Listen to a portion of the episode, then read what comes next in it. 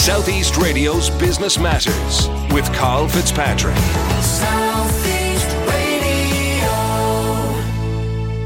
While the objective of the Unfair Trading Practices regulations is to protect weaker suppliers against unfair trading practices by stronger buyers in the agricultural and food supply chain. Noel Collins from the Unfair Trading Practices Enforcement Authority joins us now to tell us more. Noel, we'll be discussing the regulations and the sanctions which can be imposed for non compliance. But as head of the Unfair Trading Practices Enforcement Authority, what are the primary responsibilities of the organisation? Morning, Carl. We're a unit within the Department of Agriculture, Food and the Marine, Carl, and we've a very clear and uh, and straightforward remit. It's really to un- enforce the unfair trading practices regulations which were introduced in Ireland in April of, of 2021. And really our body of work is really about awareness, engagement with stakeholders, and of course reacting to suppliers' complaints and, where appropriate, taking enforcement of action, which can include investigations, etc., right through to bringing proceedings where necessary through the courts where serious breaches arise. And all the regulations themselves actually derived out of an EU directive called the EU Directive for Unfair Trading. So tell us about the context to why it was believed at European level that these regulations were required across Europe. Sure, uh, Carl. Uh, that EU directive uh, was eventually um, published in uh, 2019, but it had been in gestation for about 10 years. Indeed, it was our own um, commissioner, uh, Commissioner Hogan, that was had championed it at its earlier stages. So there's been much policy debate about this directive and the need for it. And of course, the events of the recent past the Brexit, COVID, Ukraine war has shown how vulnerable the food supply chain is and as consumers we can't take it for granted. And that's why the directive is so important. And I guess it's been recognised at EU level that primary agricultural production is particularly fraught with uncertainty due to the reliance on processes and its exposure to weather conditions. So that uncertainty is further compounded by the fact that agriculture and food products are to a greater or lesser extent perishable and seasonal. So again, it needs to be seen in the context at the EU level through the Common Agriculture uh, uh, Policy uh, evolution. So there have been successive reforms of the Common Agriculture Policy since 92, and they've led to a paradigm shift from price to income support. So primary producers don't lo- no longer enjoy systemic price supports through market measures. Okay, trade barriers have been removed through more trade, liberal trade agreements, and that's resulted in new prices being largely aligned with world market prices. Okay, so the removal of all those supports though have left those at the bottom of the food chain more vulnerable.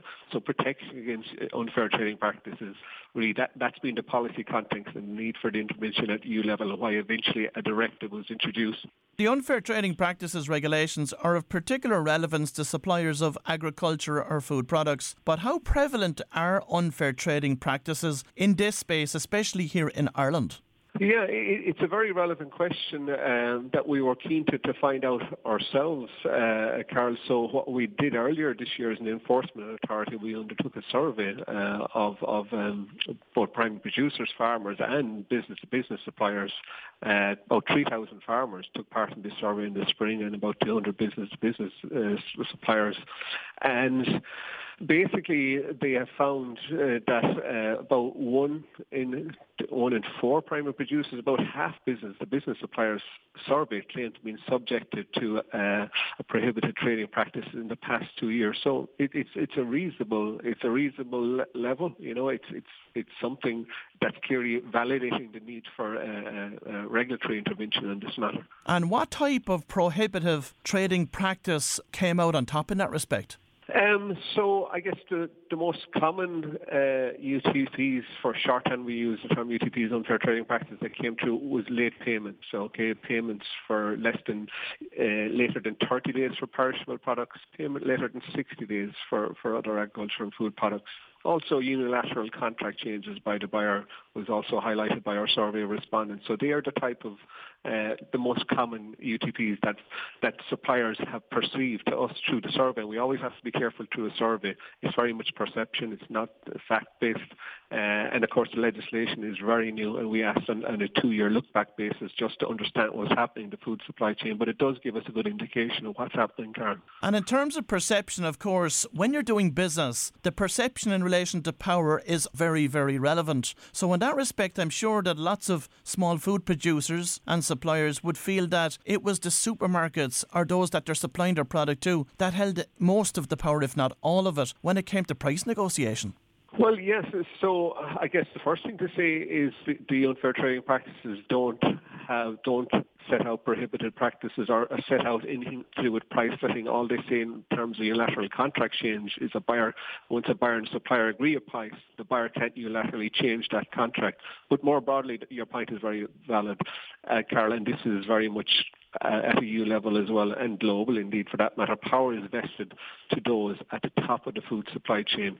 Um, and I guess that's very, very much informed our approaches in enforcement authority. We really front-loaded our engagement with those players at the very top of the food, food supply chain in Ireland, the biggest retailers, the biggest wholesalers. And what type of reaction did you get from them once you started engaging with them? Yeah, well, I guess what we've, our approach really has been to try and develop a culture of compliance uh, with the regulations, Carl. What we've done is we've asked those biggest players to nominate liaison officers. So, so we have liaison officers uh, that meet with us on a reasonably frequently basis. Uh, and I guess what we have done in our approach is we've requested implementation reports from those largest businesses to tell us what they're doing to ensure that they're being compliant with the regulations. So we're challenging them demonstrate to us that they're being compliant with the re- regulations. And to date, we're reasonably happy with their, their, approach. We continue to challenge them, and we also continue to take feedback from supplier stakeholders and supplier representative bodies and through market intelligence about what's actually happening in the food supply chain and taking that back to our liaison officers to say, listen, these are issues that are coming back to us as being Uh, uh, highlighted in uh, the, the, food supply chain and are ensuring that they're fully compliant with the UTP rules in the context of what is set out in the legislation that's prohibited. So we're reasonably happy with our engagement with the, uh, the, the, the biggest players, but it continues to evolve and it will continue to evolve going forward. So what do the buyers of agricultural or food products need to know about these regulations? Well, I suppose there's two high-level uh, uh, messages really in terms of that. Buyers need to know their obligations under the law now, under these unfair trading practice rules, and suppliers, Carl, need to know their rights. Okay, and we have um, uh, high-profile multimedia campaigns ongoing at the moment, really to, to, get that simple messaging out in the first place. And uh, we're encouraging both buyers and suppliers to get onto our website, utp.gov.ie, where they can learn about what they need to do as a buyer to ensure that your company or business is compliant with the law and what key actions they need to take to ensure they will remain compliant as a buyer. We've got simple resource materials that they can access and learn more, such as a six-point buyer checklist. And we also have the resource materials for a supplier where they can learn more about these unfair trading practices because when you start breaking them down, Carl, there's a lot of detail behind the 16 unfair trading practices that we won't have time to get into today. And there's, there's a complexity to some of them, and we try and break down that complexity through the use of resources on our website like frequently asked questions where we uh, get into the detail of specific aspects. And Noel, what sanctions can be imposed on entities that fail to comply with the regulations? Yeah, so I guess we, we have significant powers as an enforcement authority. Um, if following an investigation, we are of the view that uh, the regulations have not been complied with, we, we can issue a compliance notice. Okay, and that requires a buyer to take appropriate action.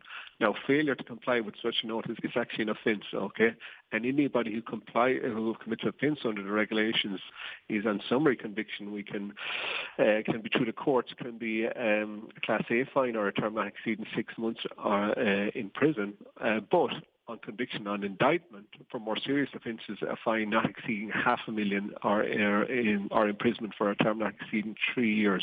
But I would say, Carl, the strongest power that we may have actually may not even be financial. We have the powers to publish, to name and shame buyers that breach these regulations. That's very clear. Now, that's subject to supplier confidentiality um, uh, request. Uh, that will be done in a very sensitive manner and to be it's subject to the supplier agreeing it.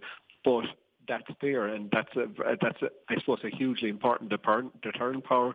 Important to flag also that those headline uh, fines, Carl, will actually be going up very, very soon uh, when a new office, that will, the new agri-food regulator that will take over functions early next year, is the headline fine the minister has announced this, uh, this week will be increasing to 10 million. And for any agri-food supplier that believes that the way in which they're being treated is unfair under the unfair trading practices, what is the complaints process that they need to follow?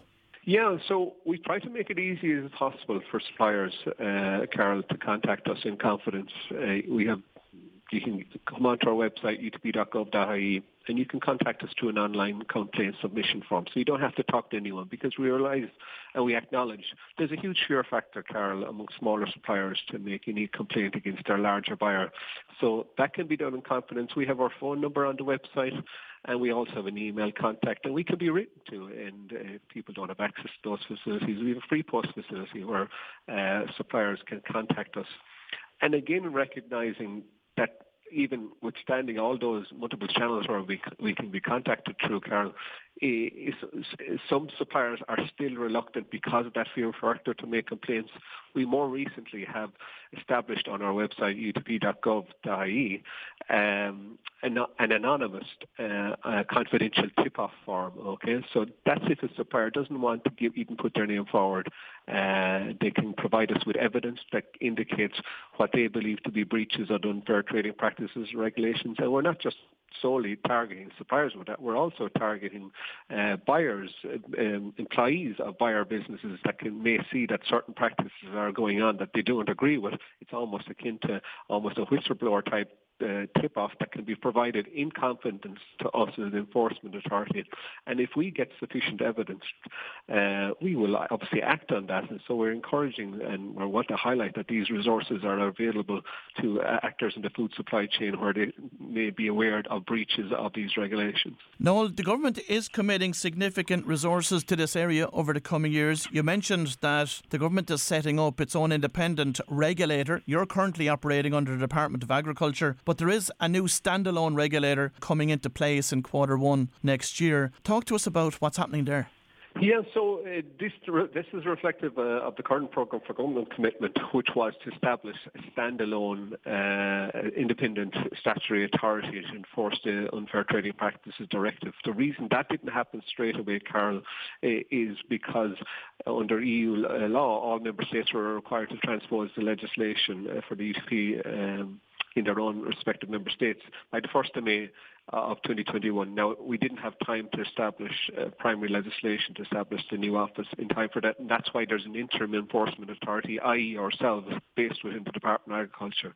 Now, what's happened is that primary legislation, which is a bill which is known as the Agriculture and Food Supply Chain, has been making its way through the pre-legislative scrutiny process, and the um, Cabinet have approved this week, I think on Tuesday, the Minister announced um, that the that bill will be introduced to the House and the Oireachtas very shortly, uh, and the timing when the responsibility of the, when the UTP enforcement functions will transfer to the department to the remit of the new regulator uh, on real tour agravia osceolega, uh, which will be known as will be subject to commencement order by the minister. But we expect that will happen very, very soon, Carl. Well, if you've just tuned in, that was Noel Collins, head of the Unfair Trading Practices Enforcement Authority, and I'd like to thank Noel for sharing this information with us this morning. Southeast Radio's Business Matters with Carl Fitzpatrick.